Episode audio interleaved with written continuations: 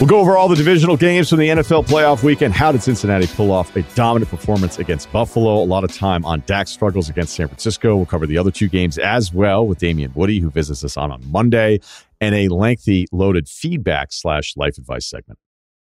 It's the Ryen Russillo podcast presented by FanDuel. The road to the NBA Finals starts now, and FanDuel is the best place to get in on the action. Right now, you can check out the new and improved Quick Bets, which are back and better than ever for the NBA playoffs and FanDuel.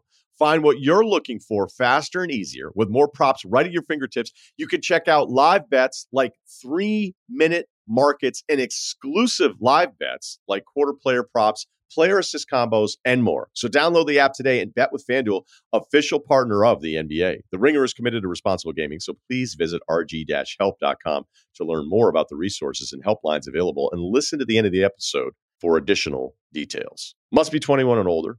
18 plus in DC and present in select states. Gambling problem? Call 1 800 Gambler or visit rg help.com. This episode is brought to you by Hulu Plus Live TV. Looking for a better way to watch live TV? Stream your favorite sports and shows on over 95 live channels with Hulu Plus Live TV. Get access to Hulu's entire streaming library, Disney Plus and ESPN Plus, all in one plan. Start your free trial of Hulu Plus Live TV today Live TV plan required. Restrictions apply. Access content from each service separately. Learn more at hulu.com. Let's start with a game I had zero read on Cincinnati's win at Buffalo. Now, to say this part of it, uh, Cincinnati beating Buffalo is not some shocking thing. Okay. This isn't like Miami beating Buffalo in Buffalo last week. But let's run through the Buffalo profile here again. And this might be my fault for thinking Buffalo was going to win this game by looking at this stuff. Okay. They're 13 and 3. The three losses were by a total of nine points, arguably fluky losses. Their turnover margin, although they had lost the turnover margin in four of eight games, remember three they had won it, one there was a push. We covered that last week. It was still an eight game winning streak, right? Their point differential was plus 169. That was number one in the AFC, 42 points better than Kansas City, who was number two, obviously, in that conference. And again, being number two to San Francisco overall in the NFL, well, they're in the AFC. So arguably that point differential is the most impressive thing. Uh, they were down 14 nothing in this game. And then a stat comes up that it's only the second time they'd faced a double digit deficit all season long, going all the way back to the Baltimore win. Their offensive yards per play were number two. Opponents' yards per play number seven. Their offense was number one on third down conversion. Their defense was number six against third down. The one thing that felt like it was kind of an issue was the red zone touchdown percentage. That was still ninth in the NFL. So how do they lose? Well, they kept turning the football over. No, they didn't. They turned it over once and it was late. It wasn't even a factor. They got their asses kicked. In a game at home where they don't lose playoff games, right? They've only lost at this place one time before. They looked like the team that wasn't comfortable, right? In the snow. You can even factor in the, the Damar Hamlin story a little bit for motivation, right? They looked like a team that already had won a few times. Yeah, all right, we already have a Super Bowl in our back pocket. We're not as up for this. Just to watch them be so soft for three and a half hours flat you know, this is supposed to be kind of like those NBA playoff storylines where it's like you lose early. And then, you know, sometimes that works and it's part of the story. It's like we were tested. We had to get through this team. Then we had to get through this team. And then that team had to get through us. And it felt like it was lining up for the Bills. Yes, there were concerns. You brought up the Von Miller pass rush numbers where they're a completely different team in the pass rush. The old line, though, for Cincinnati was supposed to be a big part of this, and it wasn't. And I don't think it's wrong to go, wait, your left tackles never played left tackle before? Three, uh, you know, three total starters are missing in this. That was the left tackle's first start at that position in an NFL game. And Baltimore, who got after Burrow a little bit, Buffalo got him one time. One time. That was the game. And when you watch the start of it, you kind of felt like, is Cincinnati using their weapons in a way where Buffalo can't? You know, looked like Cincinnati wanted to get out there and start moving the football. Buffalo had two three and outs to start where it looked like they couldn't do anything. Uh, Stefon Diggs, four catches, 36 yards up against a secondary of Cincinnati that definitely doesn't get enough credit when you start talking about the better positional groups out there. I know Diggs had the sideline outburst a little bit later in the game, and I kind of get it, so I don't want to be too harsh about it. But at the same time, you're like, fuck, now, dude, Now you're going to start getting in our case. It wasn't because they didn't get it to Diggs. It wasn't really one thing, it was everything.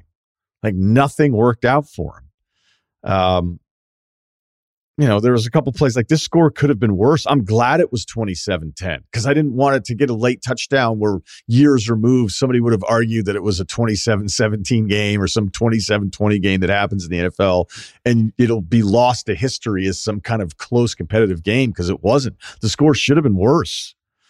Of course, we had two TV breaks during two of the biggest moments in the entire game the Chase touchdown, which was overturned, which I actually thought was correct because it didn't look like he had possession through the end of the catch. I know there's a lot of debate on that one. Uh, I actually thought Allen did fumble it, even though they over- overturned that fumble into an incomplete pass. I thought that was actually the wrong call. But now with this new thing that we have going on, although replays in general have been expedited and it's been a little bit better, uh, we we've entered this new phase of where these massive moments are happening, and they can't wait to get us to a commercial. And then you come back, we're like, "Hey, this is what's been settled, and we're good to go." Not saying I'm dying to wait around and watch five to six minutes of replay, although again, it is going a little bit quicker. There was also the review of the Mixon touchdown. I know there's a bunch of people out there that are hot on the chip and the football. I asked the chip and the football this: Does it know when it's down? Before you think that solves all of our problems, does the chip and the football know when it's down. That would be an impressive chip.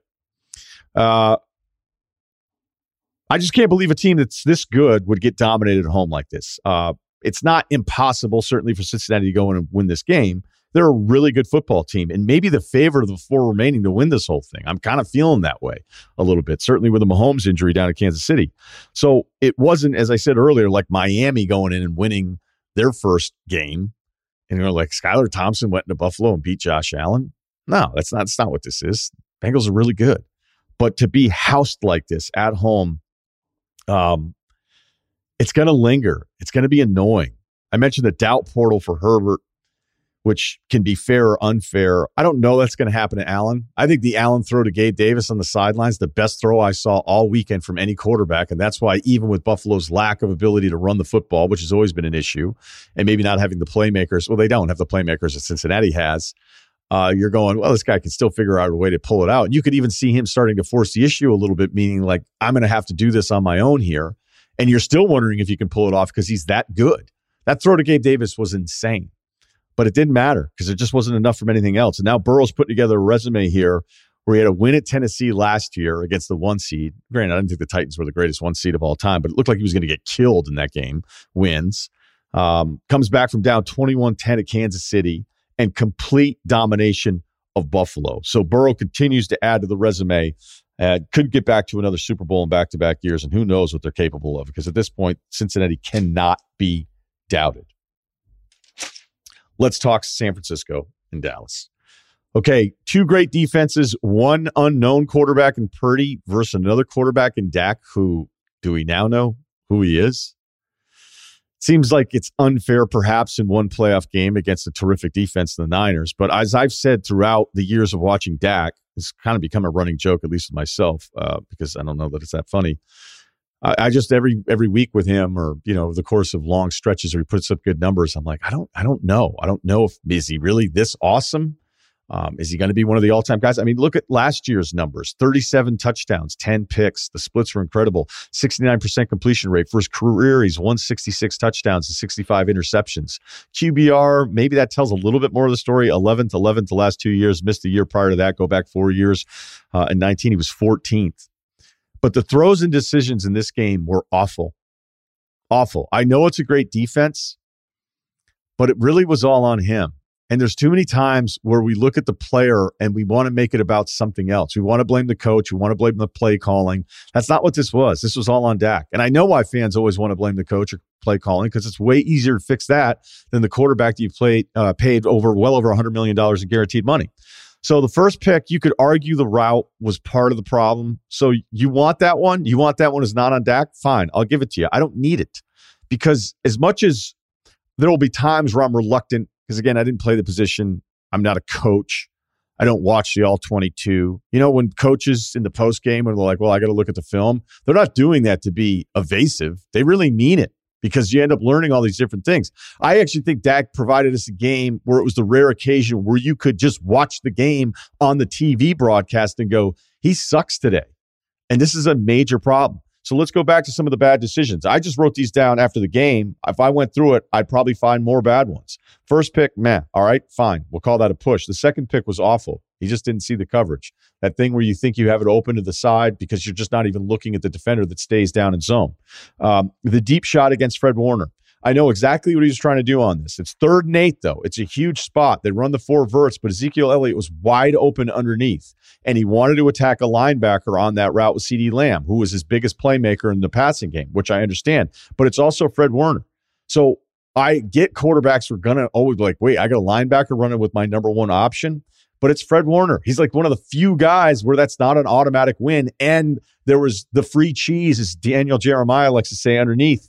It was right there in a huge spot on third and eight. He didn't want to take it.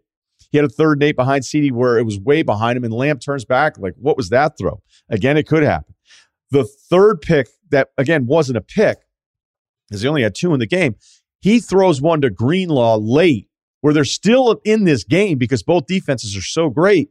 Uh, he doesn't see Greenlaw at all. That was going to be a pick six, end the game. That was going to be it. It was over. And Greenlaw, again, it was so close. He's like, oh, you know, it happens with defensive guys, especially on the edge. And then with 45 seconds left, left at their own six yard line. So it's not ideal. You're going to go the full length of the field to get the touchdown. It's likely not happening at all. First down, he almost gets sacked for a safety and you're watching going like there's only one thing you can't do. You have all these other things. You can throw completion you can throw it out of bounds you can throw it down in the dirt get outside of the pocket. You could run it out of the front of the end zone and lose yards. He almost takes it he should have been sacked for a safety. I have no idea what was going on with him yesterday but i know it wasn't mike mccarthy's fault and it wasn't kellen moore on the play calling. I'm not telling you it was all great but this was an alarming Dak game. So now you look at San Francisco's defense. Look at this number. Since Purdy's taken over in week 13, the Niners have started 22 drives in opponent's territory. 22. Jacksonville's next over that span with 13. Uh, Dallas D was so fast that I thought there really wasn't much there to the edges, the stuff that San Francisco likes to do. They just couldn't do it for a good chunk of the game. Credit to Dallas' defense for being that fast and that active. They were terrific. They're a huge part of the success of this team. Uh, but second half, they got the downhill running game going.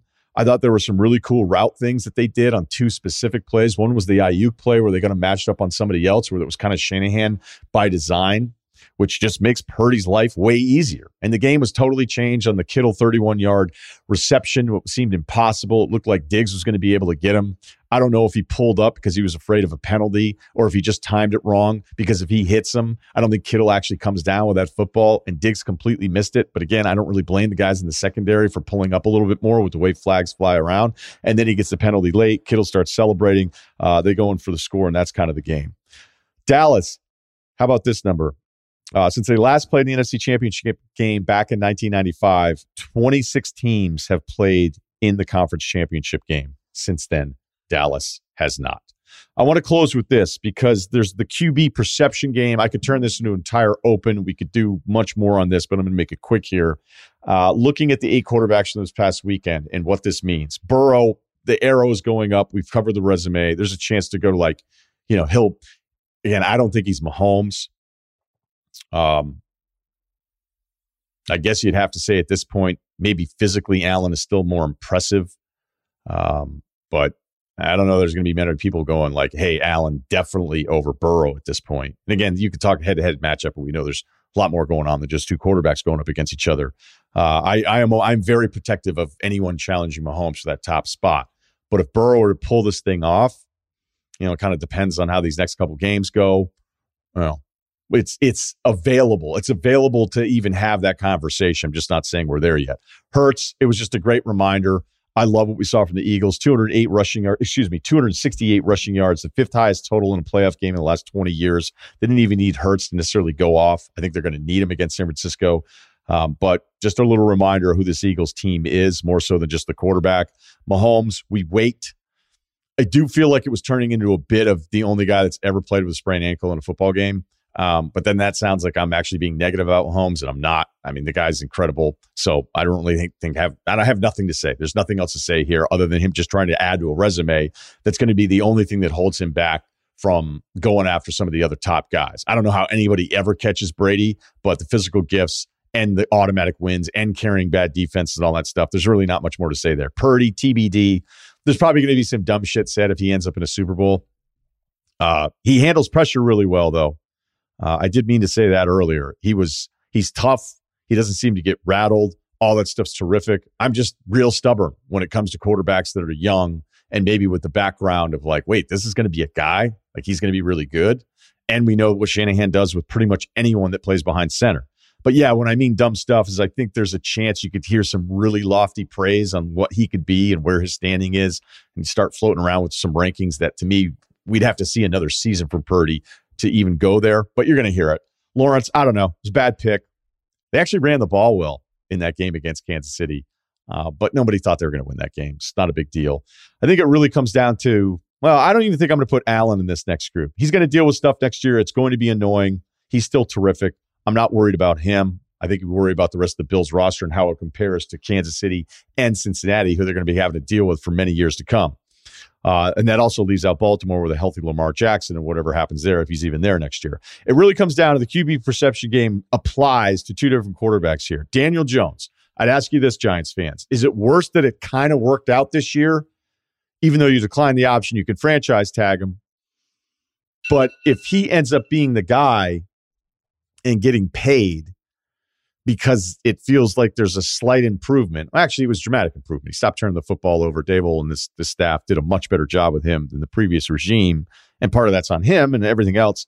But if you pay him and he's a little bit more like the Eagles guy than he is the Vikings guy, and the Vikings guy is an outlier game. It really is uh, it would feel maybe a bit like my buddy who got married because he was going bald. And I was like, her, huh? He's like, ah, I don't think I'll do any better than her. I'm starting to lose my hair. I was like, I don't think that's the best reason to get married. I got to be honest with you. And he just sort of shrugged. I don't know that he's happy.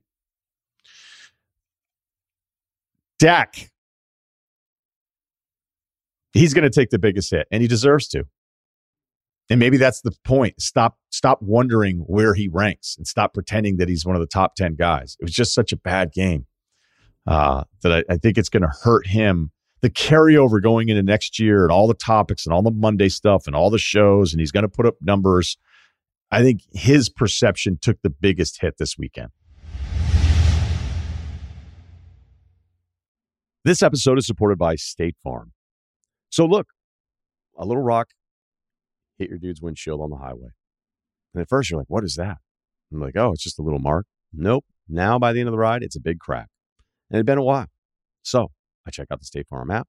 I go, hey, this is what happened. And the funny thing is, is I was like, do I want to go app first or do I call old school guy? Probably should call. It's like, let's check out the app. Not only did it take a minute to get done, they set up the glass replacement. They told me the estimate ahead of time, said, you want to go ahead with it? And I was like, now I understand. It's all in front of me, all done. I don't even have to talk to anybody. That's how efficient the insurance game has become.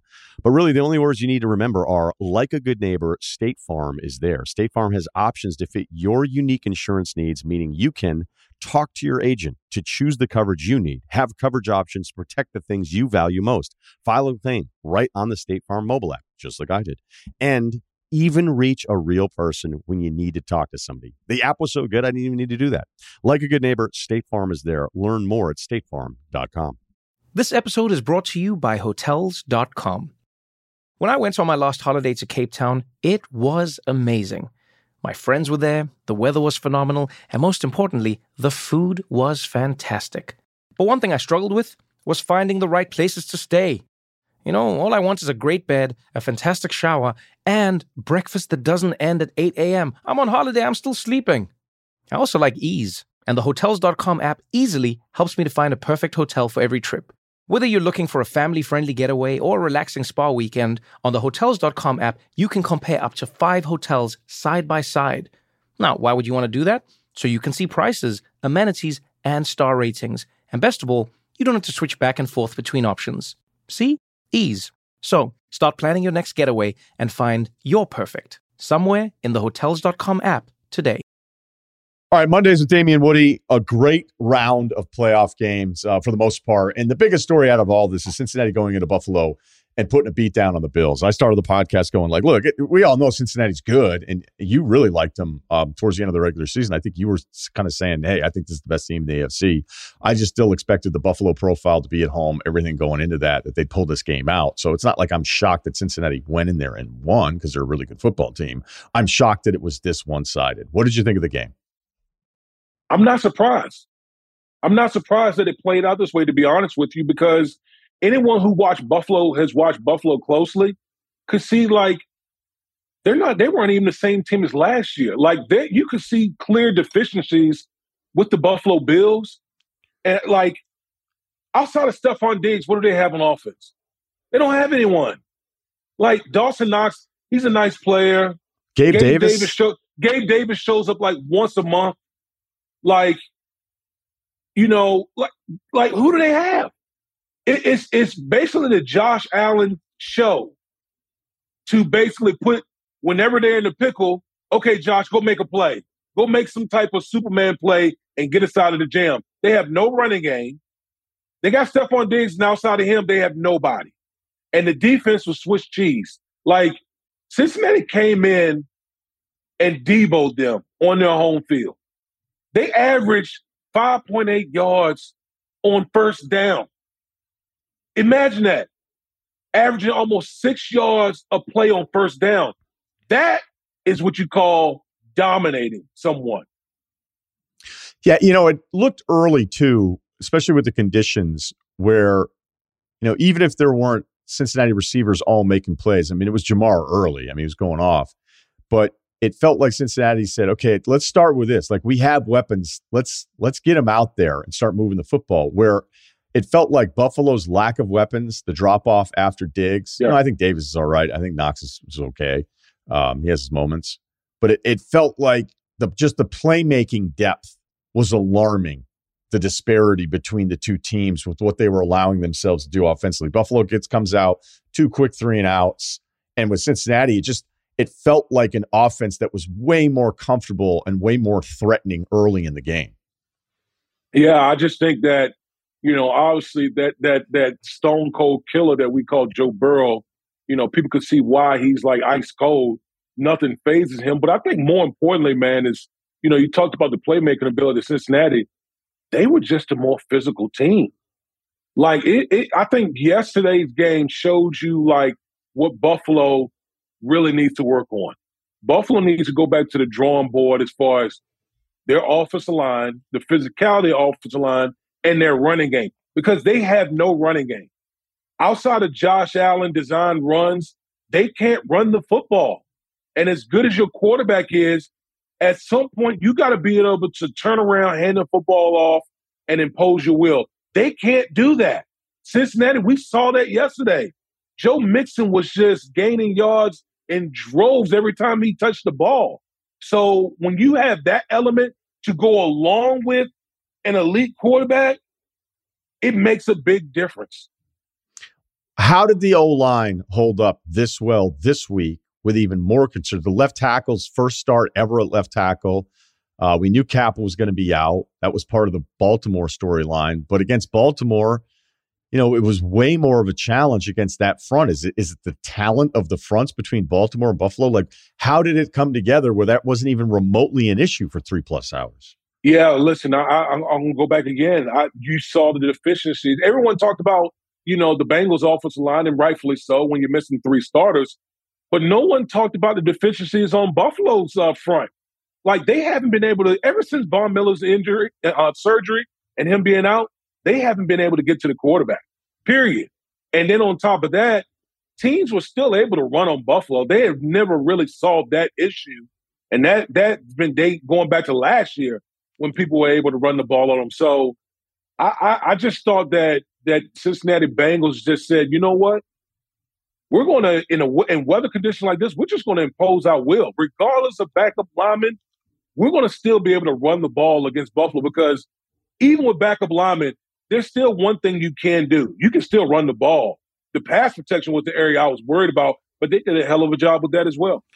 Okay, so if you look at the talent here for Buffalo, we know that Edmonds and Milano are terrific at linebacker, and I think Tre'Davious yeah. has been playing better.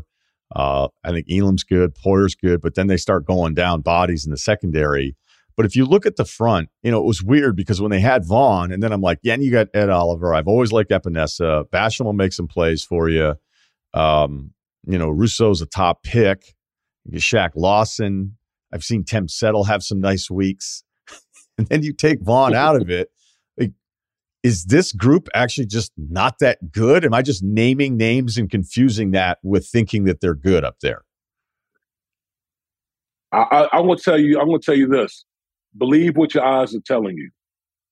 Believe what your eyes are telling you. What did your eyes tell you yesterday? They're not that good. Like Matt Milano is. I've always said Matt Milano was the glue to that defense. He's the best player on that on their defense, and he showed yesterday. He made plays. Now he missed a couple plays, but Matt Milano. There's a reason why Matt Milano was was first team All Pro. He's that good of a player. Outside of that, who's the real difference makers? They don't have any real difference makers in their front seven. Like Ed Oliver's, he's good. He's okay. I don't consider him a difference maker. And Cincinnati just looked at them boys like, okay, yeah, we're just gonna run the ball right down your throat and do whatever we want to do. Kate, can you help us understand the Burrow factor from like a sideline, a third down, the huddle? Like you've played with some dudes where you break the huddle and you're like, I'm not remotely worried. And you've played with some guys where you break the huddle and you go, eh, I don't yeah. know if this is gonna, because you know you've been around long enough. What is that factor like when you break the huddle and it is the ultimate trust with the guy behind center? Burrow remind me so much of Tom because with Tom, man, it was you were shocked when you when you didn't win. Like honestly, you were shocked if we didn't make a play. You weren't you were shocked if we didn't have the comeback drive. Like that's the way the Cincinnati Bengals players have to feel with Joe Burrow. It's like every time we step on the field, we're going to make things happen. And there's nothing more empowering than know that your quarterback is that dog. He's the he's the shit, basically. Like there's nobody out here that can fuck with us. He's that type of guy. And so that's why I call him, man. He, he's just a cold, a stone cold killer at the quarterback position. Nothing phases him. You can throw pressures at him. Doesn't it doesn't bother him. You can sack him. It still doesn't bother him. He's just gonna come back and make plays and get his guys in position to win time and time again. So why, it, like as a player, why would I want to play? Like I want to play with a guy like that. And guess what? This is the crazy thing about Joe Burrow Cincinnati Bengals. They are now a destination. Think about how crazy this is. The Cincinnati Bengals are now a destination for players who want to go play with a stone cold killer like Joe Burrow. On the Buffalo side of this, you know, one of the other things I touched in the open is now, you know, with this group, uh, the playoff exits, you know, the other ones like losing to Kansas City the way they lost to them last year. There's there's no shame in that. You know, the first year of this group. They lose a wild card game, but you know, we didn't know how good they were going to be. And going into next year, they're going to have a really good record. You know, they're going to be a good team again, but there's going to be more doubt with them. It's just the way, it's the natural order of things. It's just, it's just how it goes. What's the worst playoff loss or the playoff loss that you had in your career where it hung around and maybe carried into the next season? And maybe that's a positive because it motivates you, but one where you're like, how the hell did that just happen? You know, it's one thing to lose and, you know, last second play or just toe to toe, but to get your ass kicked like that at home I'm just wondering if you have anything that's comparable in your career. Yeah, I, like I don't know if I have anything comparable as far as getting get my ass kicked in the playoff game, but I would say like the 09 season, man, we played in the AFC Championship game against the Indianapolis Colts, and we went into that game. Um, we felt like we were the better team. We came out, we we established our identity. We were running the football; they couldn't stop us from running the football. Our defense was playing great, and then what happened was Shonn Greene, our running back at the time, we had Thomas Jones as well, who rushed for over 1,400 yards that year, but we ran him so much that we basically wore him out. So it was a Shonn Greene show. He got hurt in that game. And so our ground and pound caught a flat tire. And Peyton broke Peyton, Peyton Manning broke the code as far as that defense, uh, the way our defense was playing. And then they came back and ultimately won the game. But that was a game, man, where I'm just thinking, damn, we were better than them and we just couldn't finish the deal. Have you ever had, you know, I get receivers are tough, okay? But Stefon Diggs to go go off on the sideline. And, you know, look, it wasn't the worst blow up we've ever seen on the sideline, to be fair to him. And right. you can understand the emotions of it. But the timing of it was like, now you're pissed. Like this thing's over. Uh, what did you think of that? Well, first of all, every receiver thinks they're open all the time, which they're not. Like you got to look at the whole play in its totality. Um, and I agree with you, man. It's just like, dude, that game been over. Like anyone watching that game could see, like Cincinnati was clearly better than you guys. Like y'all weren't beating the Bengals. Let's make that thing. Let's make that perfectly clear. The Bengals were the better team. Joe Burrow's the better quarterback. The defense was the Cincinnati Bengals was uh, defense was better than than the uh, Buffalo Bills offense. You weren't going to win that game, regardless of how how highly you feel of your game. You weren't going to beat the Bengals yesterday. Period. Okay, have you ever been yelled at on the sideline by a player? Yeah, absolutely. Absolutely. I mean, Tom, has, Tom had done that, but like that stuff doesn't bother me. Like I don't even feed into that. I don't even put my energy towards that because it's just noise. Because at the end of the day, what difference does it make? Like you got to go out there and play your game on the field. Like yelling on the sideline, that's not going to motivate me more to go do my job.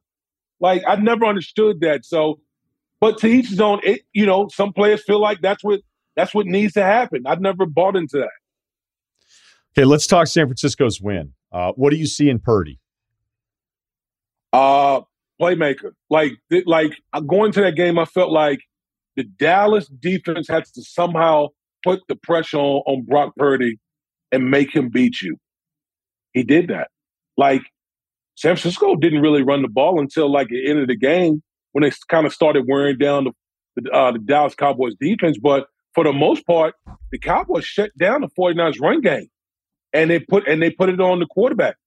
Brock Purdy played better than Dak Prescott in that game. That's impressive. You know, for this be to what his like seventh start or whatever, whatever it is, like he showed up. He took care of the football. He made plays the dude is legit. Like we can't look at him as a seventh round, you know, Mr. Irrelevant seventh round pick and all that type of stuff. The dude is a playmaker at the quarterback position. Do you notice over the course of the game how Shanahan is is kind of changing some of the things, whether it's some of the route combinations where he's like, okay, let's let's line up this way. Um, I don't know. It felt like, you know, anything that they tried to do to the edges with McCaffrey or Deebo, like this wasn't happening against that Dallas speed. It was really impressive actually from Dallas's front, where it was like, actually, you know, you guys aren't going to be able to do kind of that stuff. What do you notice kind of the evolution of a game plan from San Francisco as they adjusted and were able to kind of finally move the football there when they needed to in the second half? Yeah, it seemed like the, the, the flavor they they initially tried to come out with was they tried to get on the edge, you know, tosses, you know, all those type of things, try to get on the edge. Of Dallas, Dallas defense is too fast. Like they flow to the ball very quickly. Like the speed at which Dallas's defense plays is very high. And I think what you saw as the game progressed, as the game went on, was that was, was San Francisco saying, you know what? Screw all this. When you got a team that's as athletic defensively and as fast, the way you combat speed is what? Power. Come downhill on them. That's what you saw. You saw like double teams at the point of attack. Forget all the trying to get outside. Let's just double team, come downhill. And I think over, you know, over time, especially when you got into the third, latter part of the third and fourth quarter, you saw the San Francisco 49ers start getting five, six, seven yards of carry because they were just coming downhill on Dallas's defense. Hey, let's talk Dak. Uh, I am reluctant at times because I know I don't know it as well as somebody watching the All 22. Hey, what's up with this? You know, sometimes we'll say, like, hey, a quarterback played bad, that you could maybe sit with somebody who really knew and be like, oh, okay, but here's the problem. Like, this wasn't all on him.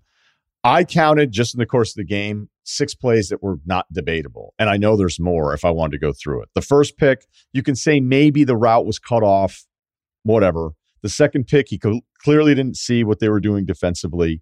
Uh, the deep shot that I, mentioned, I went through all this in the beginning, but when he went against Fred Warner, which I know he's trying to think he's going to beat a, uh, a, linebacker in that spot. More often than not, you're going to beat the linebacker with that, not with Fred Warner necessarily. He had Zeke underneath, the third and eight behind CeeDee the third pick that almost happened, excuse me, I mean, it wasn't an actual third pick to Greenlaw, which would have been a pick six, which would have ended the game. And probably the most like, what the fuck play of all of them is granted, it's impossible backed up that much. He almost takes a sack. He almost takes a sack on first down when it's like the only thing you can't do, excuse me, is not only take a sack, but a safety. He was yeah. awful in this game, Damien. He yeah. was really bad. And I don't mm-hmm. like this isn't one of those gray areas. Oh, on Wednesday, I went back and looked at the tape. I can't imagine somebody's going to try to sell that. And I think it's really concerning for Dallas in the future. Yeah, I, I think um, Dak was bad. Like, there's no ifs, ands, or buts about it. He played like as much as we lauded play praise on Dak and the Tampa Bay Buccaneers. We have to have the same energy as far as how bad he played in the San Francisco this this game against the 49ers. And I think that the, the, the most sobering thing, to be honest with you, coming out of this is Jalen Hurts and the, and the Eagles are here. Brock Purdy's not going anywhere. He's only probably going to only get better with Kyle Shanahan and Brian Griese as his as his uh, position coach. He's only going to get better. So if you're the Dallas Cowboys, you're like, man, we're paying Dak forty some million dollars, and we can't get back. We can't get past, you know, Jalen Hurts or Brock Purdy. Like, at some point, you're going to have to make a decision. Like, okay, do we replace the coach and bring in, uh, you know, someone super cal- super caliber like a Sean Payton, or do we have to make a decision? Say the quarterback can't get, can't take us where we need to go. Like, listen, I think everyone respects Dak Prescott for you know his character, his leadership ability, all that. All that is impeccable, but you got to start asking questions about is he enough to get us over the hump? And I think those questions are going to be going to those questions are going to are going to start really making a lot of noise. Probably like going into next year. Like people going to say, "Okay, Dak, this is." I thought this was the year, but next year it's going to be like it's going to be red hot going into next year. I love the talent on this Niners defense, man. I mean, mm. it it feels like you know every time you're looking up, you know, you're granted. I mean, it's not like we're forgetting who's on the defensive side of the football there, but it is it's a game changing kind of defense. And maybe I don't know, maybe I feel like it's snuck up on me a little bit. You know, I know what the stats are. I've looked at them all year long. I was looking at some of the starting position stuff that's happened with Purdy, and it's been incredible. Some of those numbers, but I think at this point, it's the best defense left of the four, right?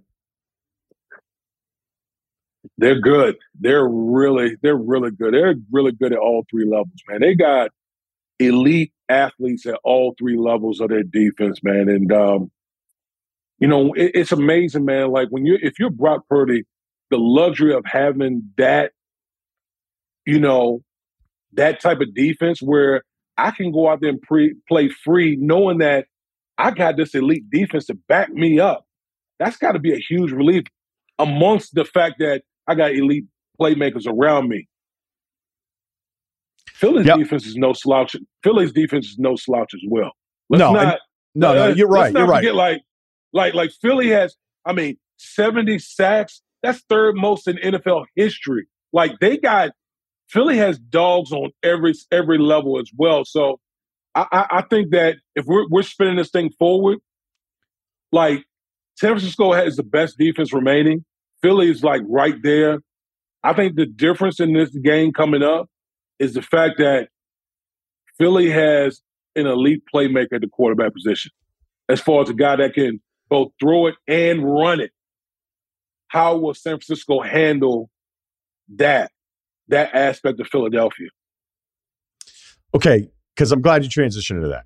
We knew it was going to be a completely different challenge for Daniel Jones going against the Vikings defense and stepping up to what Philly's defense is. You mentioned the pass rushing numbers. Uh, On top of that, they gashed him. I mean, they just absolutely gashed him. I think it's a great reminder for who Philadelphia has been most of the season. I think with Hurts missing some time, maybe other storylines became more dominant. I'm still not sure necessarily how I feel about, you know, the NFC championship game. And I feel like maybe because the Niners thing was more impressive against a better opponent. Am I leaning that way? I'm still not sure necessarily which way I'm going, but I'm just glad for Philadelphia that it was a reminder to everybody to be like, no, this is kind of who we are and who we've been all season long. And yes, it's a lesser conference, but we've got the better quarterback. They do and Hurts.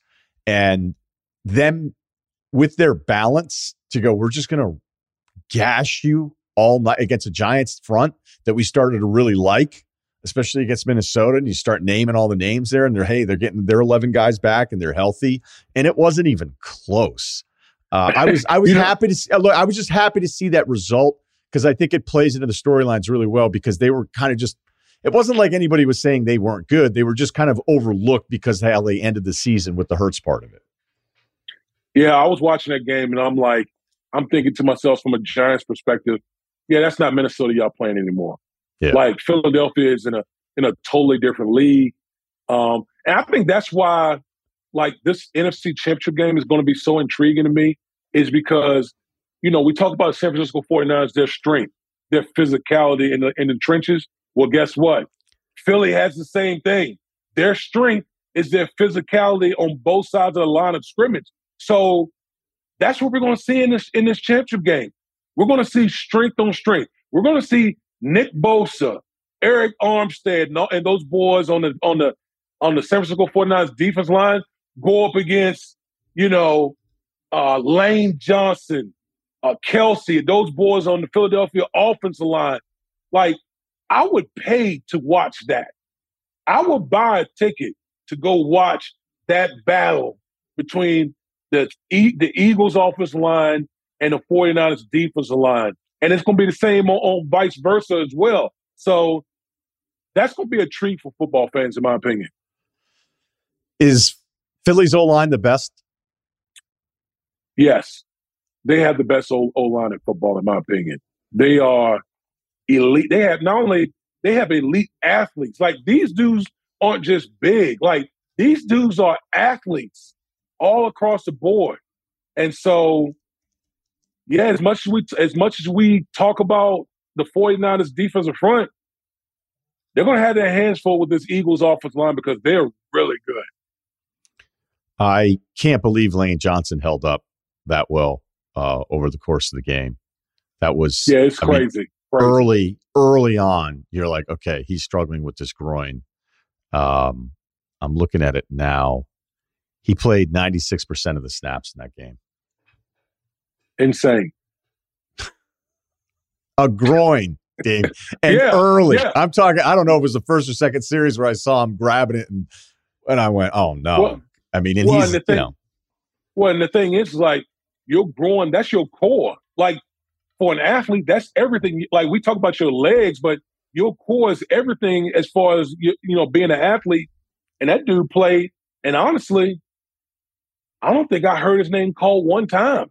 Like usually, if you don't hear an offensive lineman name called, they're probably kicking ass. Okay, did you get anything from Kansas City, Jacksonville?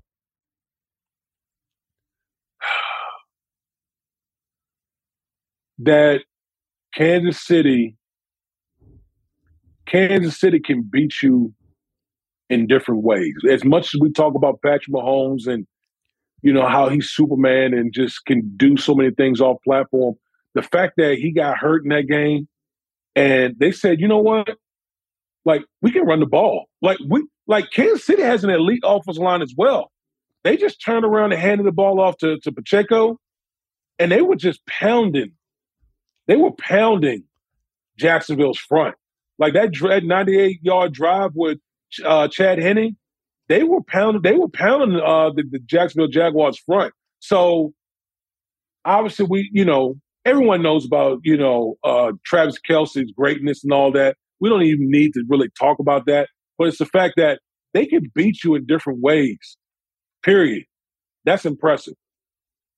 Yeah, obviously the Mahomes part of it is the headline, and we'll have to figure out the injury part of it. But I almost feel like you would be picking Cincinnati straight up at their place, even if Mahomes 100. percent I am. I, I, I just, I've, I've been saying it for for weeks now that Cincinnati is the best team in the AFC.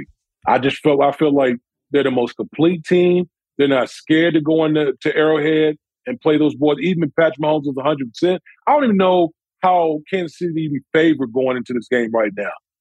Like any serious person who watches football with Patrick Mahomes, even Patrick Mahomes with 100 percent, the way can the way the Cincinnati Bengals have been playing, Cincinnati to me should be the favorite um, going into the AFC Championship game. Do you know you're picking in the NFC? One with Philly. I'm going with. I, I think that playing at home, both teams are kind of similar, but I think the X factor is Jalen Hurts. I think Jalen Hurts might be the X factor in this game. That yeah. that when you have a quarterback that can run the way that Jalen Hurts runs, it's different when you're when, the way you're able to run the football. Yeah, I know. I'm I'm I'm like on the Cincinnati or excuse me, the Cincinnati thing. I totally get. San Francisco. I'm like, man, just pick them, pick them. But I'm like, you're gonna pick Purdy on the road against Hurts. I'm like, that doesn't make any fucking sense. Yeah, it, it, and I, I love I love uh, San Francisco, but I just think Jalen Hurts he brings a different he brings a different dimension to the running game. All right. Well, I'll figure out my picks by Friday. And uh, as always, thanks to Damien Woody joining us from the Scarface Mansion on Mondays. Absolutely. thanks, man. Talk to you soon. All right, man. This episode is brought to you by Hulu Plus Live TV. Looking for a better way to watch live TV? Stream your favorite sports and shows on over 95 live channels with Hulu Plus Live TV. Get access to Hulu's entire streaming library, Disney Plus and ESPN Plus, all in one plan. Start your free trial of Hulu Plus Live TV today. Live TV plan required. Restrictions apply. Access content from each service separately. Learn more at hulu.com. Apple Card is the perfect cashback rewards credit card. You earn up to 3% daily cash on every purchase every day. That's 3% on your favorite products at Apple, 2% on all other Apple Card with Apple Pay purchases, and 1% on anything you buy with your titanium Apple Card or virtual card number. Visit apple.co forward slash card calculator to see how much you can earn. Apple Card issued by Goldman Sachs Bank USA, Salt Lake City branch, subject to credit approval. Terms apply. You want details? Fine. I drive a Ferrari 355 Cabriolet. What's up? I have a ridiculous house in the South Fork. I have every toy you can possibly imagine. And best of all, kids, I am liquid. So, now you know what's possible. Let me tell you what's required. Life advice. The email address is lifeadvicerr at gmail.com. Hello, Kyle. So you got Hello. a ringer hoodie on today. Yeah, I just had to let these motherfuckers know, you know. Ooh, somebody's somebody's coming out hot on a Monday. All right, uh, a couple follow-ups. I gave out some bad sex club advice, apparently. 10 to oh. 30, I don't know, 20, 30 emails on this. A lot of people checking in, a lot of people from overseas. We appreciate the overseas listeners. Uh, always kind of cool when you hear that. And when I started talking Berlin sex clubs, people needed to reach out. We got a lot of these, so enough enough that I think it's worthy of a follow up uh, in case that guy's still listening and thinking about going to a sex club with his wife and his wife's sister. Uh, maybe I let the WhatsApp thing creep into my head a little bit too much. Maybe she's just saving on data rates. You know, who knows? He is in New York City eight. All right. So the constant theme of all the follow ups on this is that it's just culturally different over there. All right. And I thought it was best uh, summarized with this email because I read a few and I was like, okay, I kind of get the point. Um, I wouldn't usually write in, but I felt I had to because uh, I feel really wrong advice was given to the person that wrote in about Berlin and the sex club. First, I have to start by saying I've moved. I moved to Berlin two years ago. Oh, we get a local here. Uh, when I first arrived, I had the same mindset as the person that emailed you. Very quickly, I realized Berlin is another universe when it comes to nightlife and how people live their lives in general. I've lived in LA, New York, Hong Kong, Madrid, and a couple other major cities around the globe, uh, and nothing is comparable to Berlin's nightlife culture. Uh, every major club is this a sex worker? No, I'm just kidding. Um, no, he he just he tells me the job, but I'm I'm not going to share that. Uh, he goes, every major club is technically a sex club. Okay. Um, sent, some can be open three to four days without closing. Fucking a, Kyle. Can you? Even, could you handle that kind of bender? No, I've been. I had. I was drinking at night this week, this last weekend, and I've already. I can already see it in my face that I'm not going to do that for a while. I'm back to daytime guy. Just smoke it all. Uh, this is about sex clubs, so I think that's really what people want to hear about. Right. But you're saying that switching back to drinking during the day is improvement over drinking at night? Yeah, because I'm like ready to go home at like, you know, the shift change is seven o'clock during the day. And it's like, yeah, I should go home. Uh, you know, at night it's like, well, what, what's the next place we're going? It does, there's no shift changes, you know, just that, yeah, that sort of imaginary line doesn't exist at night. So that's all I mean. Yeah. Okay. All right. So uh, some of the com- clubs stay open three to four days without closing. Drug usage is socially acceptable, and some of the best DJs are invited to play there.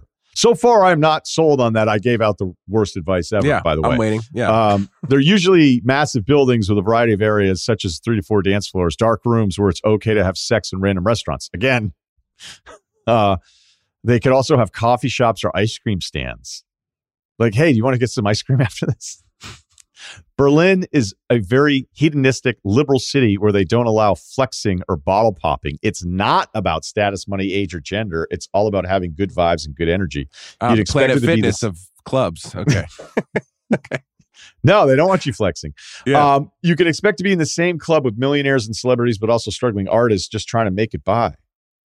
All right. For example, Elon Musk was rejected from Berghain about a half a year ago uh, but he was able to get into KitKat, which is the club that the emailer was referring to. These two clubs, along with a couple others in Berlin, are world famous institutions or basically landmarks in the city, literally. Sounds crazy to hear, but to Berliners, these clubs are the are almost the equivalent of going to visit the Statue of Liberty in New York City or the Eiffel Tower in Paris.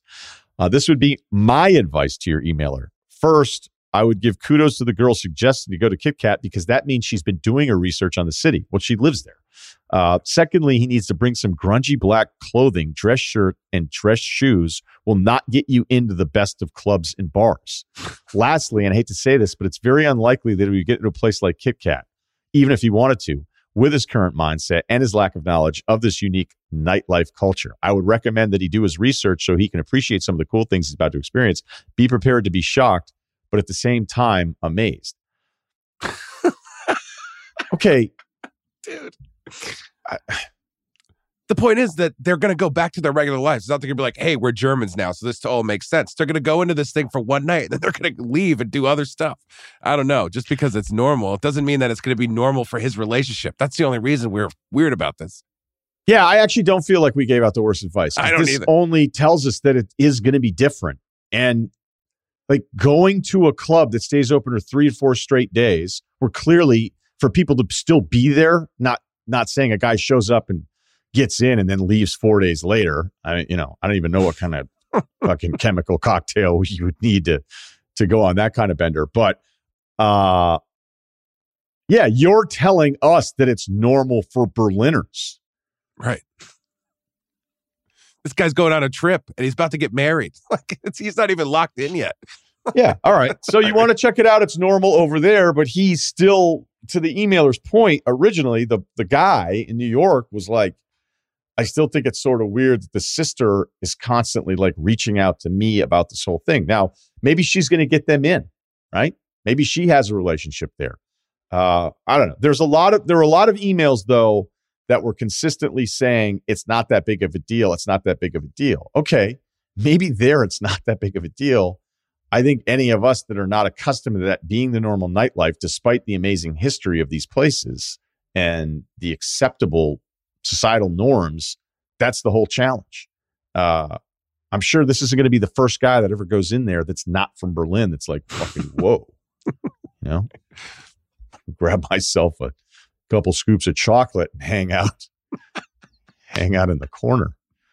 All right. Um, we had another email that honestly I think was the most predictable email that I could imagine. Uh, the guy that got banned from Equinox followed up. Thanks for responding to the email. Unfortunately, you didn't see my side at all. Didn't see the humor in the email and completely humiliated me. I've enjoyed your show for 10 plus years and you lost a fan. Thanks for the advice. That follow up's the least surprising fucking thing you could have ever said. And by the way, you're definitely listening to this right now. I thought I was nice, man. I thought Constructive nice. criticism. Yeah, Right. that's what read it was. the email. Read, read the email back to yourself that you sent originally. You know, I mean, I, I get maybe the guy was a hardo manager. I get that it was kind of funny that you were still curling while they were kind of harassing you. I even said there's a really good chance I believe you on, you know, the accusation that you insulted her because you were very honest about the rest of the shit you did wrong. The point is, you did a, you fucked up a bunch of different things there. Yeah. And yeah, I think when you asked to take a picture of somebody's calendar book so you can send it to a manager to prove that you were being lied to, when nobody's allowed to use the Pilates studio, I checked on it by themselves because it's fancy equipment that could be super like I've been looking every time I walk past it. There's never anybody in there that's unsupervised. It doesn't happen. And so I don't know. I actually thought there was another version of me breaking that down where it could have been a bigger dick, and I wasn't. But the fact that you wrote that email to us after the fact, pretending you're not listening to this right now, which you are, um, I feel great. I feel great about it Enjoy the Cowherd show. on FS1. Okay. Uh, saving money in your 20s. I don't know. You shouldn't be sending this to me. I don't know about you, Kyle.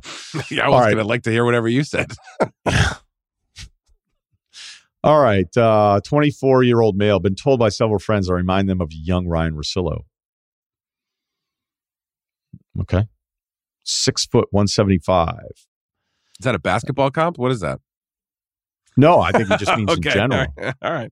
It's just in general. Okay. Got it. Uh, as a young, so 24, uh, as a young, somewhat recent college graduate, I would love to get life advice, uh, the life advice members' input. I don't know if we're calling it a group here, but on how saving money should be managed early on in your career. Background I graduated from the University of Arizona, Harvard of the West.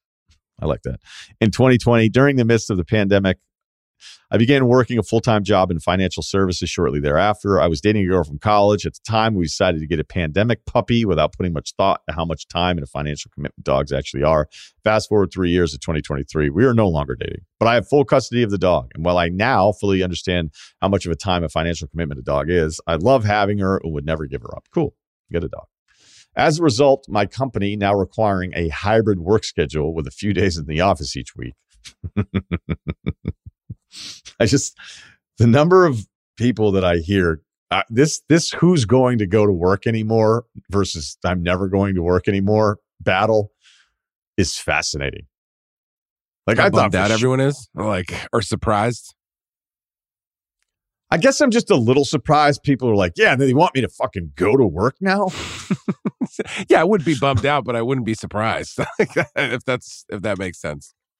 No, but we may be at a point in, you know, I don't know, history seems a little grand, but we could be at a a point in labor where, you know, it's never going back to to what it was. Like if you talk to people that run companies and hire, it's like, yeah, it's kind of like um and maybe maybe that's great. But I also think that it's, you know, we, we're going to get follow-ups on this, which I'm not going to read.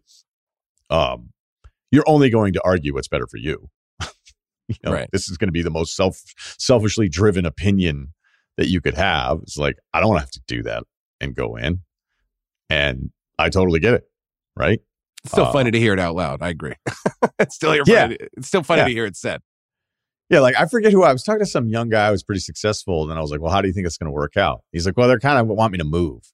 Like they want you to move and work at the company that you work for." He was like, "Yeah, but I'm not doing that." I was like, "Do you think you're never going to have to go into anywhere ever yeah, again?" most most of our dads, my age- guys, my age dads, they they live where they were because their dad moved for the place, and they almost moved to Kentucky or somewhere else, but they moved to the place that their dad had to go to work. So I don't know. It is different. You're right. Yeah, I don't know who's. I'm not even sure what's right because I think the other part of the argument, and we're deviating here from email a little bit, is that there are plenty of people that are just as efficient at home, and they look at it as like, I get everything I need to get done, and I get it done on my time, and I can be trusted, and I'm a great employee. And there are plenty of you that are out there. I think there's probably bosses that would say this actually can work and it's it's allows you know maybe we've all been doing it wrong for decades that there should be more balance and there should be a better lifestyle appreciation but then there's also a ton of you that don't get shit done because you're at home the whole time and your bosses can't fucking stand you and i don't know who's right, right? I think both points are valid. All right, so back to this. Uh, I now live in a large and obviously expensive city in California with a dog and a roommate. I really do like my job and make a relatively good salary, so I see myself staying at my current company for a while and rising the ranks over time. However, as I mentioned, I live in one of the most expensive state cities in America. Not to mention, I have monthly vet bills for my dog and the used car I had to purchase after college, since riding a bike everywhere would no longer suffice, unfortunately. I stick to a somewhat strict budget where I save about 20% of each paycheck. All right. Awesome. Pen out here. That's pretty good. Uh, with 8% going to retirement savings, 401 Roth, uh, 12% to emergency fund, and savings account to be used for large purchases, next car, down payment on a house eventually. Uh, this is the part where I feel like the younger generation on the house down payment thing. I don't know when these things are going to turn around right now. Uh, because even though the rates have gone up, people are afraid to get into a new rate. So the prices haven't really reflected. There's a few areas, but you know, the prices haven't really uh, gone down, I think, on on properties the way you would have thought, maybe with some of the rate stuff. But I, I, think a lot of it has to do with people being afraid of like, okay, well, if I were to list my place to avoid losing money, you know, the equity side of the house, because prices are going to go down, it's like, okay, but now I'm just moving the money around because now I'm paying for a way worse mortgage.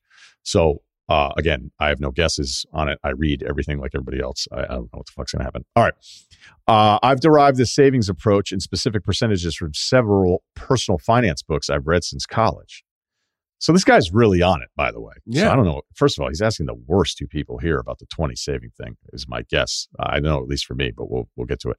However, from observing uh, my friends who graduated the same year as me, I'm worried I'm not saving enough or at the rate that I should be. It's important to mention that I come from a family that never struggled financially, but my parents are always or were always very frugal, all caps.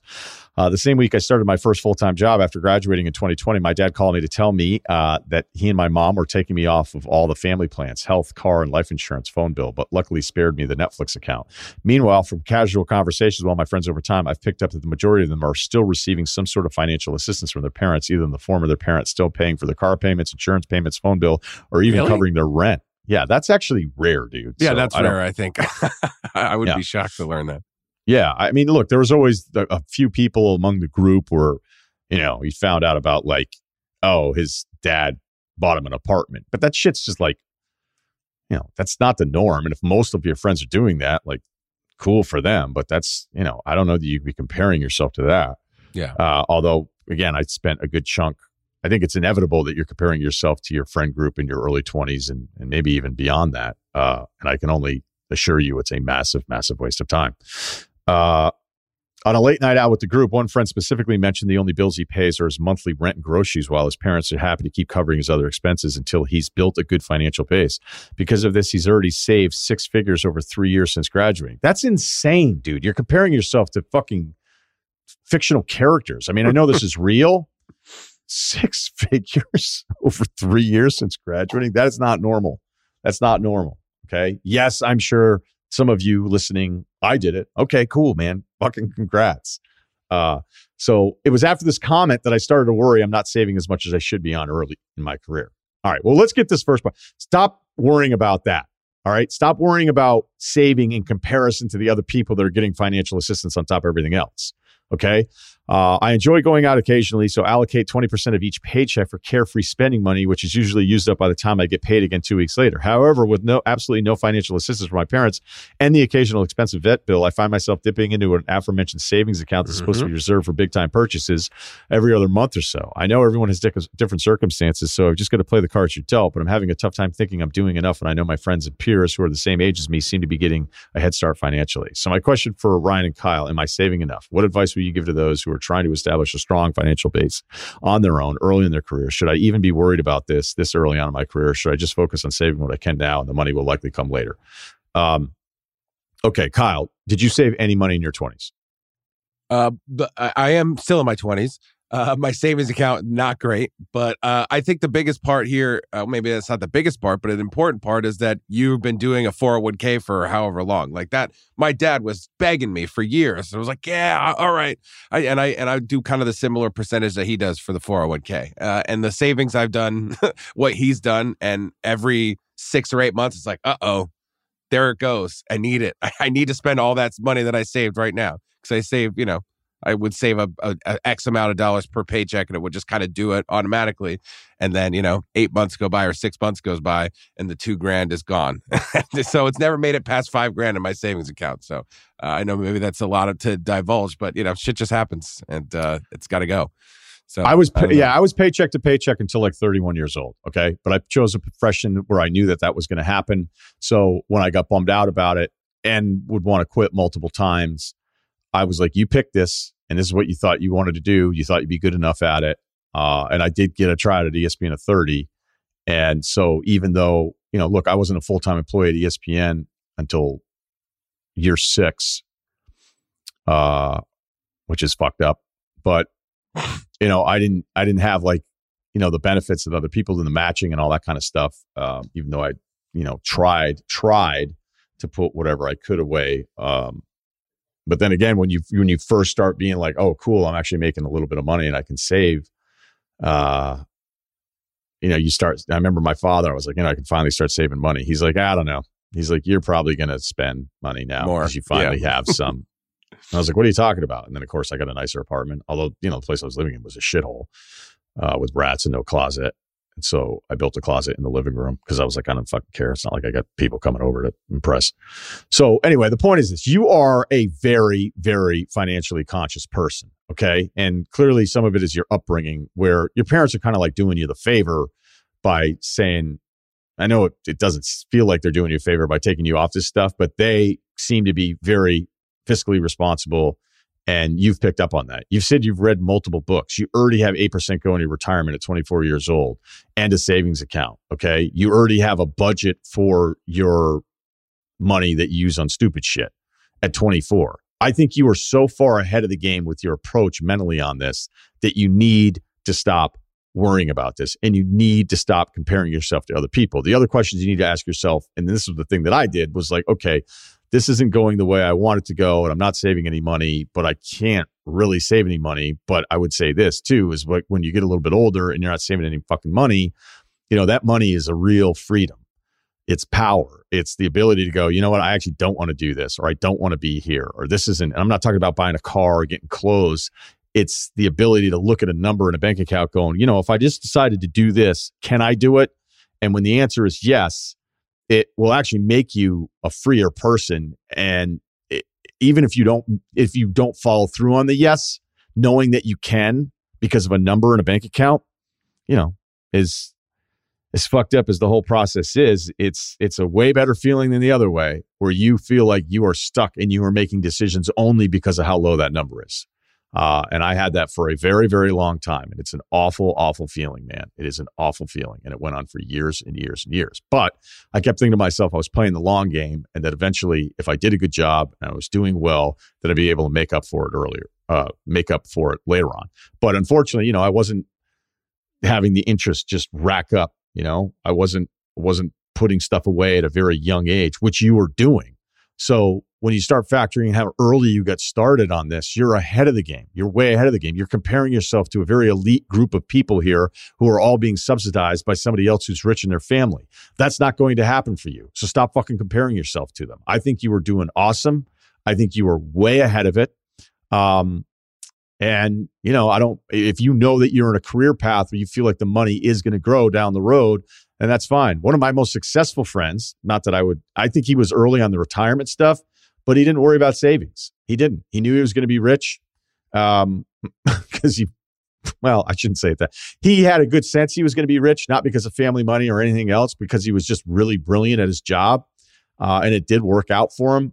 Uh, I'm not saying that's the best way for all of us to go to be like, oh, everything's going to work out later on. But I'm just telling you, you need to give yourself way more credit for what you're doing um, and especially if you think that your job path down the road is going to lead to bigger money, then yeah, it's not going to have the. But if you're maxing out the 401k and Roth and that kind of stuff, uh, I just I just think you're doing a really good job. You're comparing yourself to something that's not obtainable for you, so it's a waste of time.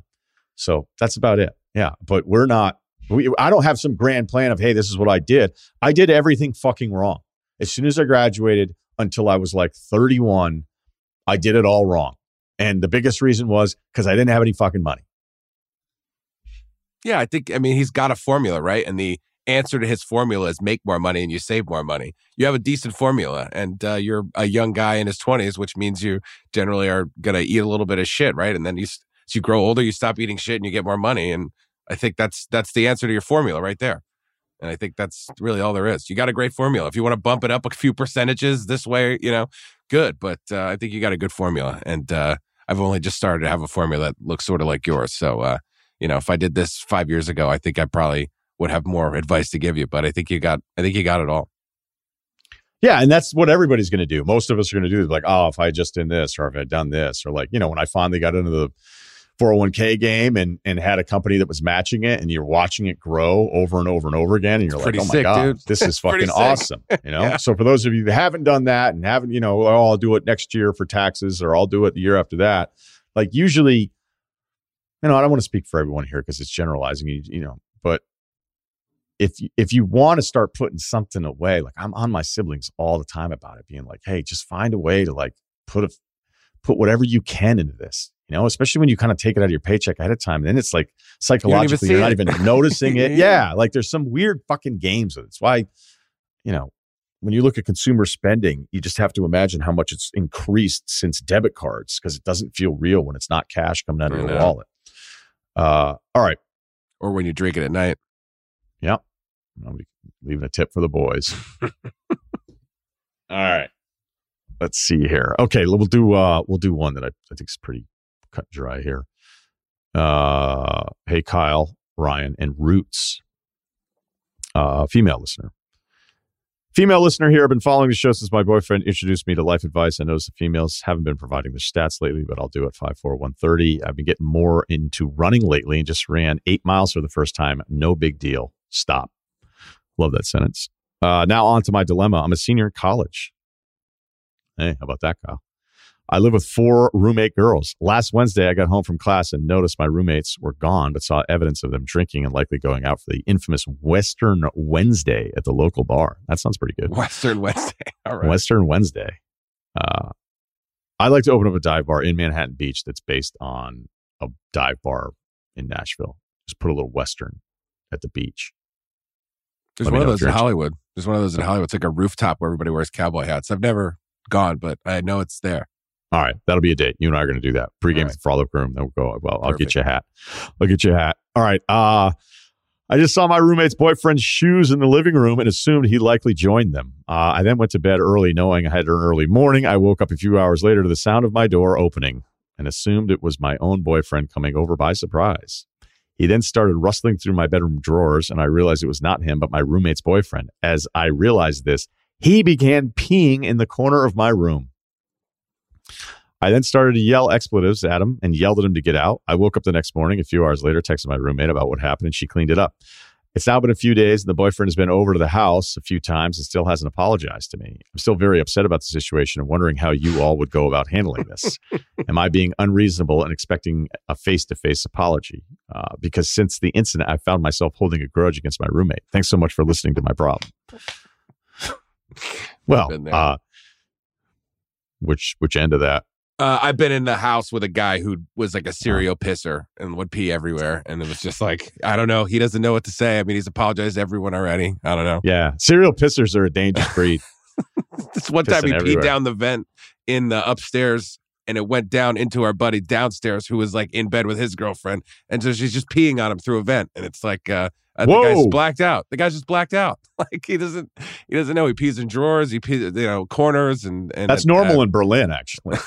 Uh, yeah, it's actually not a big deal, which is I'm glad you talked to us about it. So, first of all, you, I mean, the, you can't possibly be asking us if it's, you think it's, or we think it's okay for you to expect a face to face apology. Of course, of course it's okay. Of course it's, it's okay for you to be mad. I mean, look, as two guys answering this, there's another part of this that we have to touch on in that, you know, you're a girl in your room and some fucking dude comes in. You know, that's supposed to be safe somewhere, right? Right. All right. But luckily, you know, it's luckily it's it's somebody you know and you're like okay and you know we get a guy. Like I, there's one of my buddies i think he was telling me one night he got after a poker night came home pissed all over his wife's shoes in the closet. And he's not even necessarily a pisser. It was like a but i was like i think the real downer was it was like a tuesday. Yeah. so it was like a midweek deal. And you know for whatever it is if you're the guy in that relationship you're just gonna you're gonna take some l's for a bunch of days here. Back to the email. Does he know he did it and he hasn't apologized if that's true he's an asshole of a guy He's still All right. coming over. Yeah, that'd be weird. yeah and he's cool coming over you think he'd have a couple home games on the schedule after something like that Yeah. So, um, I, you know, I think, I think what you need to do if he, if he doesn't apologize, right? If he doesn't apologize, because then there's also the roommate dynamic of like, does the roommate have your back or does she have the boyfriend's back? It sounds like she has the boyfriend's back. Like, what's your standing with the roommates and the rest of that? Are you like girls for life or is Yeah. it like it was those four and you're the one? You know, again, you're not wrong feeling all of the things that you're feeling. Just trying to understand the dynamic because I actually think it is really weird that he hasn't apologized, or at least the roommate, despite cleaning it, like that's not enough. Do something nice. Bring some fucking cupcakes over, right? I mean, again, any guy that's had to go on the apology tour, do something so that it proves that you're actually remorseful for doing something, again, that happens at college. It's not the end of the fucking Right. world, but show some contrition. And if this guy's just on the couch throwing a dip in, looking around for the remote, then, then who is this fucking guy? Although you'll never know, some guys are impervious to any of the things that you're supposed to feel Yeah. bad about. Shame or yeah. Yeah, it. just sometimes I envy those guys. yeah. like you're just untouchable. Nothing gets to you, uh, which is an entirely different topic. So what I would do is, if this continues and it's not happening, I think the next time everybody's getting together and they're having drinks, when he goes up to use the bathroom and he's in your house in front of everybody to embarrass the shit out of him, be like, "Hey, are you going to piss in my room or are you going to use the toilet?" Something like that, which is a little bit of a comeback. It puts it all out there for everybody. Uh, if it's you know, I'm not suggesting you make it playful so that nobody get nobody should be getting mad Yeah. at you, but Yeah. it's it's just one of those dynamics. You want to be aware of all the different variables. But I would, yeah, I would embarrass him and then see how he responds to that. But him not apologizing is completely unacceptable. You have uh, everything you said in the email. You you should feel all those things. You should be pissed, and it's kind of shitty the roommate hasn't stepped up for you a little bit too. Again, it's not like they have to throw you a party and bring friends in and fly them in, coach. It's just you think there'd have to be some minor discussion about it and some kind of follow up, or at the very least, an apology from the guy. So I get your frustration. Yeah, I was gonna ask, but I think I even know the answer to this. Like, what kind of college senior are you? Are you like a person who was like definitely not when I would say overall this? I mean, are you over like the foolishness of of being in college, or are you like a senior who's like really not looking forward to leaving this world and figuring out what's next? I was the latter. I think you maybe would be too. Like, uh, the, just the thing that comes with that, like being sort of like in that foolish category in college, is like a lot of funny, fun stuff happens, but every once in a while, some stupid, ridiculous shit happens. And I'm, I'm not saying you charge it to the game. I'm not saying it comes to the territory, but it is one of those things where I think by the way she asked, she was like, like, am I crazy about this for being mad? Because a normal person would be like, I got to get out of this lease or something. Like a person who's over this type of shit would be like, I got to figure out how to get out of this lease. But a person who's like, you know, in that you know sort of having fun mode of college instead of like serious buckle down all the time only working and going to school would have been like this is unacceptable. How do i get out of the situation? I think because you were like am i nuts here? I think you're probably you know in that cool version of college still. So i think i think you do know that you know some shit happens. You never know what it's going to be uh, and i think this would be in that category. But yeah i think it's think it's up to you to get everyone on the same page at least so um, Yeah, you nailed it. You nailed it because she's actually in the cool group. You know, like it, it's not the greatest, but the whole tone of the email. it's like i'm not know, crazy right like this doesn't just happen to you guys this never happened No, but she's also not acting as if it's the end of the world and a Yes. defining moment. In yeah that's what i was saying, American exactly. culture, right? You know, like she's like, "Hey, this sucks," and it sucks, and it got taken care of. But this guy hasn't apologized. I, I think she has an awesome attitude yes. about it. She could probably be even a little more mad if she wanted to be, and Totally. get everybody to understand it. But uh, yeah, I think that's a really good point there. That it, this isn't about you know every one of us who's had a roommate situation in college. Just one guy who's in a hurry to be old before everybody else. And, you know, again, I didn't live with four female roommates, but I imagine it's somewhat similar where somebody just decide they come back spring semester senior year and they decide they're 30 and it's so fucking annoying. Yeah. And you're just like, hey, this isn't what we signed up for, bro. Like Yeah, we all you guys with the together. music? could you guys with the music right Yeah. now? It's like, oh, I don't know. It's 10 o'clock on Wednesday. I mean, we'll we'll be shutting it down soon ish, but I don't know. I don't know. Yeah, I mean, all time, all time favorite one ever was not was the non adult though. And we were watching Seinfeld, like we had Seinfeld back to back reruns. That was the five o'clock Seinfeld hour, where it was like this mental reset of your day, and we would just all watch it together. Okay. And we were watching it, and we were laughing. And our buddy, who got stuck with the worst of the six bedrooms, but it was a first floor behind the Yeah. kitchen, behind tiny, the living room probably real tiny too. super tiny, the worst one, but we then split it up differently on the rent. Everybody did rent. And then one guy who got the balcony one with a living room in his bedroom and then had a hot tub. Like we were in normal rooms, normal rooms. Then upstairs, a guy built a wall so that it would divide this whole open third floor. so, like, one of those rooms was sick, the other one sucked. Mine was like middle down the road. The other guy next to me, middle down the road. Then another guy had the fucking J Lo suite, and then the dude downstairs had the closet. And we were like, okay, well, let's all come up with a different rate then, because the rooms are clearly all over the place. And then the guy with the luxury suite was actually pissed, and then came to us and said, you know, I asked the guys who used to live here, and they just split it evenly. This is bullshit. And it was like, dude, you have a a suite. Yeah. You know? Guy downstairs is in a fucking closet. he doesn't have a closet because he Right. lives in a closet. but it's but 350 a guy, right? Because the guys in 89 didn't didn't have a ratio on this. Like it's it's, it's not that big of a deal, man. And Yeah. seriously, we're talking like maybe 40 extra bucks a month. I think I may have even said something like, I'll pay the extra 40 and switch with you right now. But then guys are like, we don't trust Russillo to have a higher rent. So uh because I think my I, th- I think what happened Oh yeah, my parents didn't understand because I was the oldest of five. They didn't understand that when you didn't live in the dorms, you still had to pay to live somewhere. You're like, well, that's the college money, right? Yeah, They're like, No. that's what the college money's for. no, I lost I lost an academic scholarship after my freshman year, part of it, and uh, at the end of my summer wages, this was the worst.